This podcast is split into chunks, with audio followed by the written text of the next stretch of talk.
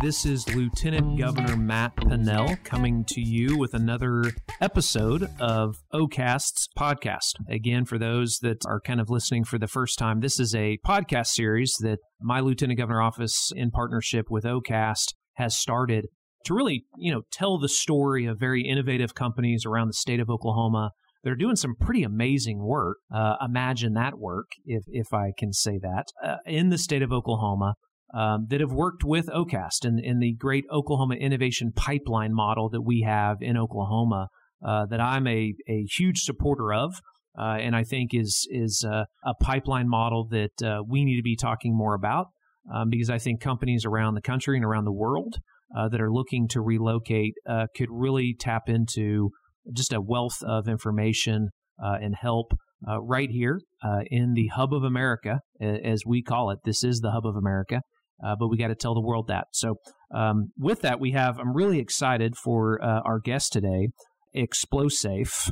Uh, is that right, guys? XploSafe. That is correct. That is correct. correct. Um, love the name.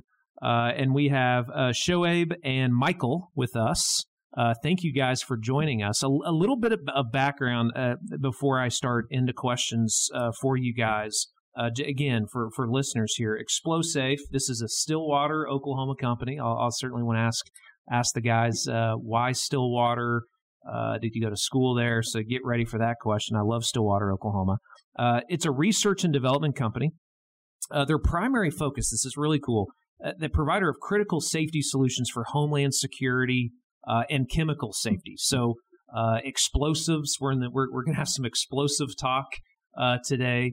Uh, and again, it, just another great example of uh, a really innovative company uh, right here in Oklahoma that's doing some some really amazing work. We actually talking before we went live here.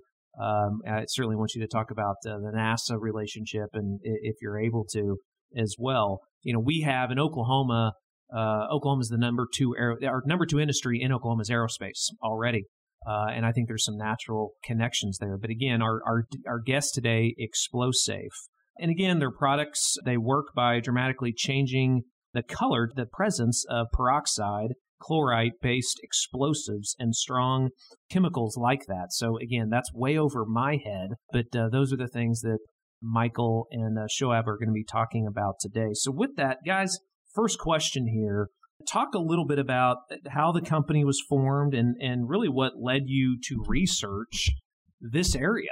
Again, very highly technical area, really good niche. But but tell me, so it's really a two part two parter. Uh, for, you know, talk about forming the company and really what led to this kind of research. Yeah, so that's you know, and that's a very uh, given the name that we have, XploSafe. like any company, a unique story in, in the making, but it's a unique story to Oklahoma in general. I don't think it, this would be possible in, in any other state. The reason being, the way we started was, you know, this is a this kind of goes back to what you alluded very quickly before the Oklahoma innovation model. So I was a student 11 years ago at at Oklahoma State, okay. uh, doing my master's, which was my second stint at OSU because I did my bachelor's before that. Okay. Uh, for a couple of years, worked outside the state, uh, in Texas, in Dallas for almost nine months, and then of all the places, Cleveland, Ohio, uh, for a year. Uh, the year when LeBron James went for his first finals, ah, and they okay. lost. That's, yeah. that's the highlight. And I moved back to Oklahoma uh-huh. right around that time to do my to do my masters. Uh, and during my masters, you know, we got exposed to I2E, the Oklahoma Governors Cup, OCAST, yeah. and OCAST throwing and hosting all these great opportunities, sessions for how to be an entrepreneur, how to, uh, you know, apply for uh, SBIRs, which are Small Business Innovation Research Mhm. uh, contracts and, and grants. And in general, just res- a wealth of resources on how, if somebody were to be interested in doing a technology business, uh, could, uh, you know, take the next step. So I fortunate to be here, fortunate to attend uh, these uh, events organized by OCAST, fortunate to compete in the I2E Governors Cup uh, with this technology that became XploSafe. Yeah. Uh, and and that's so for us, that's the genesis. You know, I was working with two professors from from the university who had this cool technology. You know, I'm not a smart technology guy, but a capable and, and fortunate person to be, you know, in that in the setting in the state of Oklahoma when they are offering these opportunities at OSU when the professors are doing this great research. I just happen to be the link that connects, you know, the technology to the opportunity and present uh, a business plan for what became XploSafe. You know, we competed. Uh, we did not win the Governor's Cup, but uh, gave us the uh, the motivation and the um, uh, and the appetite and the insight to like, okay, what if this we would launch a company that would you know solve this challenge of explosive detection? What if we could leverage the resources in our state and the technology at the university uh, to for the betterment of the society and and make money doing it. So well, and it's great to hear too that you, you mentioned entrepreneurial spirit and entrepreneurial programs that Oklahoma has. It's great to hear that that was something that impressed you about the state. We like hearing that.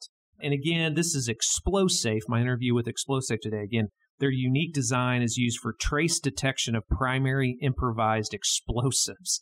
So, how again, going to that first, what led you in that direction? I mean, where where where kind of uh, did that? I mean, may have been a passion. It may have been a, uh, but but what kind of led you down uh, that road of of of this kind of uh, research? I mean, primary improvised explosive uh, uh, designs.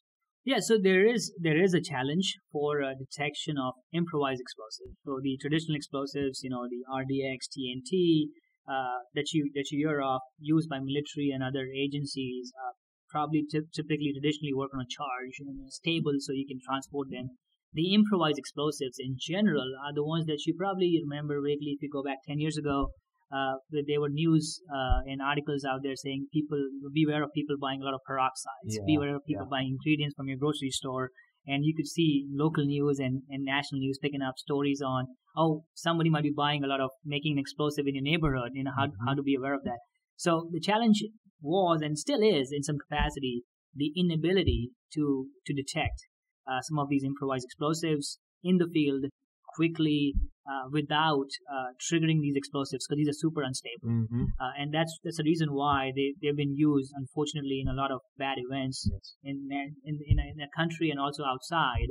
Uh, so we you know happen to have a technology that could do that, and we you know motivation uh, to build a product uh, that can solve this problem. And the goal always for us has been to build something that's super econo- economical, so it can be used not only by the agencies that can afford the technology, but also you know a security guard at a at a, at a high school or at, at or at a concert hall, where if they would have come across a bag sitting on a corner and somebody wanted to do a quick check, they could do it in the field and do it in a way where you could get a color change, so you should so you have a positive test, and then also in a way where the technology that we provide them is non-invasive, so it would not cause them to trigger the explosive by accident. Mm. So, you know, we, and that's been an approach from our side, making pragmatic solutions that are economical and, of course, scalable to produce so we can manufacture that locally within our facility. Gotcha. Gotcha. Um, how has o- how have the OCAST programs? This kind of connects the dot here. How, how have the OCAST programs helped your business grow?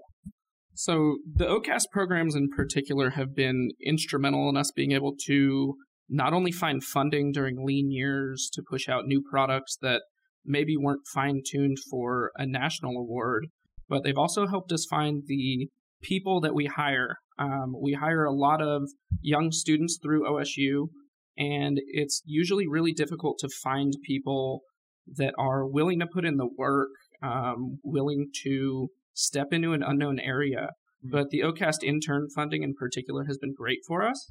It has funded some opportunities that, um, you know, smaller amounts of research that have helped us pull on good talent and bring people into the company to give them an introduction of what the research process is like and what it's like working for a fast paced technology company. Um, we've really been able to survive through some tough situations. Um, you know, the economic downturns that we see every so often, OCAST has always been there with consistent funding for us for these great ideas that we see. Um, and it's just been a fantastic opportunity to know that somebody within the state is always there willing to prop up the small businesses and is willing to help us continue moving forward, even if maybe our ideas aren't quite ready for the national stage yet. And and how often do you communicate with OCAST at this point? I mean, the I mean, is it a a weekly relationship here? What how, how, does that work? We definitely we talk to OCAST quite a bit. We right now I think we have three projects through OCAST. We have two intern funding opportunities, and then we have an accelerated research opportunity. And we have had a working relationship with them now for the 11 years that we've been open.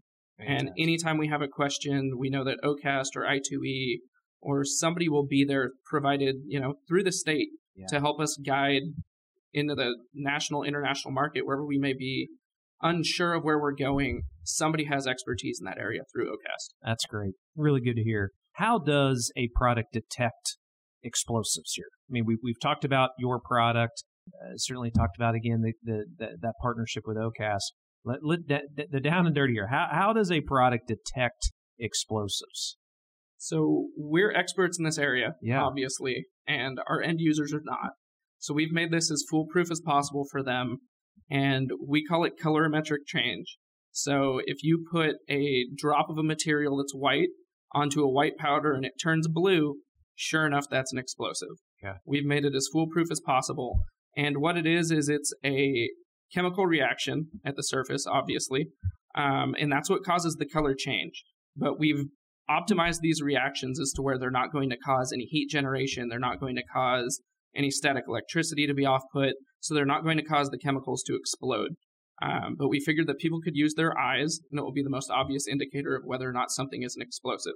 It pulls the need for instruments and expensive technology out of completely out of the question. Um, and it's just a simple drop or a simple test strip that changes color and is extremely apparent to the eye that people who are untrained in explosives um, can really just say, wow, this looks a lot different. It must be a Mhm. positive. And the end users at this point have been who? Um, we have definitely security companies. We have um, several bomb squad units that Yeah. we've worked with. Um, we've partnered with um, TSA in some regards. Um, really, just anybody who has a need to protect large amounts of people. Uh, either we've approached them or they've approached us, and It's We kind found a way to work there. together. Yeah. Yes, it, the Yeah. goal is to you know be of service, uh, use the technology to provide service to people that are in some cases challenged uh, and have limited resources. So Yeah. bomb squads in general, right? There are Yeah. around 450 bomb squads in the United States. People don't realize this. Before every sporting event, before every music event, the bomb squad is Yeah. is is has the has the work requirement to come and sweep the area. Mhm. So before any O- OU football game or OSU football game or TU football game, there is a couple of bomb squads which are driving either from Tulsa, or Oklahoma City, or Edmond, making a sweep of that of the facility, securing the perimeter, making sure everything's checked. So they have limited resources, and if they if they do encounter something in the field, we want to provide a resource that they can use instantly without having to worry about okay, what if my sensor's not working? What if I'm out of my battery's out of charge? What if I need to send four units across and each unit costs hundred thousand dollars? Can we afford this? Uh, well, you know, we want to make it cheap enough, scalable enough, easy enough uh, to not only the experts can use, like bomb squad a commander, but then security people, uh, private security companies that are, you know, outside the Thunder arena- arena, checking, making sure everybody's safe out there. Gotcha. Uh, what other products do you guys offer? Um, you know, we've talked about explosives. I could talk about that for hours, but but what other products do you uh, are you guys looking at or, or offer right now? So, other than the explosives products, or at least the explosives detection products, we have moved into um, additional technologies for bomb squads. We've manufactured um, training aids for canines, um, training aids that will help you calibrate your instruments if you do have the, you know, hundred thousand dollar instrument that can detect explosives. We found a way to take real explosive vapors and lock them into a matrix where they're no longer detonable. Um, you can hit them with a hammer. You can stick a match up to them and they will not explode. So we have basically found a market where people were either using live explosives that were extremely dangerous to the canines that they were working with, or they were using synthetic explosives that don't quite smell the same to the dog. And so we found a way to make it safer and make it better for the training of the canine by taking the actual vapors from the explosives for them to train with.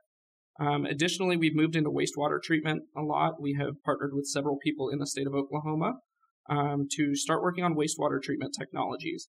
A big problem in the United States, uh, not just Oklahoma, is that nutrient runoff during agricultural operations runs into streams, runs into lakes, rivers, and ponds. And all of a sudden, you have algae growth, and the water's no longer viable for fish or for your cattle to drink. And so, we have found a way to create a sorbent material that can go into those water sources, pull out the phosphorus, the nitrate, the ammonium, the urea, all the things that you would normally put on your field and we can draw it back out of the water, um, preventing the water from going toxic and eutrophying.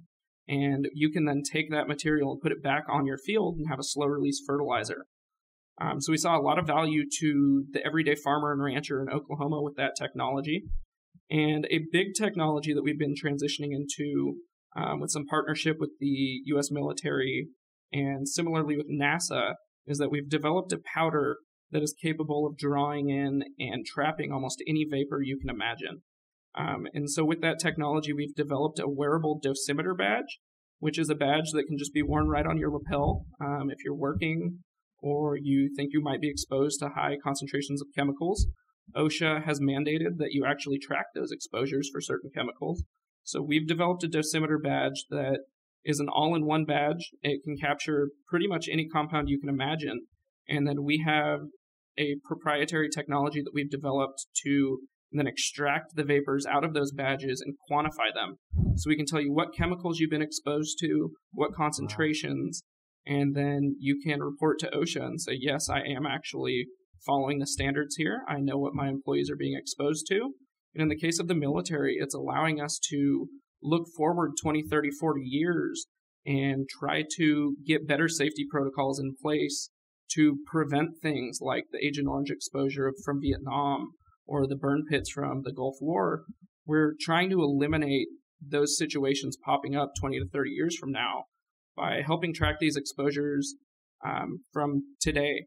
Um, we can tell you what our servicemen and women are exposed to, and we can help them stay safer in the long run so that they can, you know, t- just take home stories from the yeah. war, not take home the mental That's... and emotional and health effects that accompany it.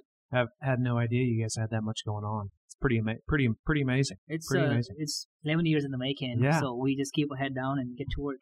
So what what a, what's the value of keeping your company in Oklahoma? I mean, you guys could be anywhere. Um, you choose to to, uh, and I know you went to school there, but but you could still choose to to, to be anywhere in the world. What what's the value of, of keeping that that your company and companies, frankly, uh, in Oklahoma? So we do get a lot of uh, lot of inquiries from other states. You know, so there are two companies that I am fortunate to be a part in. XploSafe is one, and MaxQ is the other one. Uh, on MaxQ side, we make packaging for blood vaccines, by you know, pharmaceuticals, COVID test, uh, convalescent plasma. So we, we make packaging for that. Our product is manufactured in Stillwater. Uh, users are all over the all over the country in Europe and Asia. Uh, we provide good packaging for a lot of the reagents that get used for blood testing. So we have in, on the MaxQ side, we have investors mm-hmm. uh, that invest in the company, and typically the investment model that comes in, the angel investing or the VC investing model is uh, they typically have a five to seven year window where they want to exit out, which means typically a buyout. Some bigger company buys the technology or the company out, or, or the manufacturing capacity out to to benefit from it.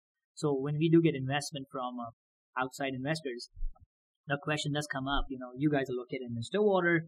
Uh, doesn't look like the ideal location for you guys to be in, for MaxQ at least. Uh, and you know, why not Texas? Why not California? You know, you guys have cool technology that there's there's, resources outside. Well, there's a there's a trade-off, right? So in Oklahoma, uh, for us, we've been doing it for almost 11 years now. The cost of running a business is low, lowest that you can run off. We have access to great resources, universities, uh, where you can hire good talent, universities where you can get access to uh, equipment, researchers to solve problems that may be difficult for a company to solve on their own.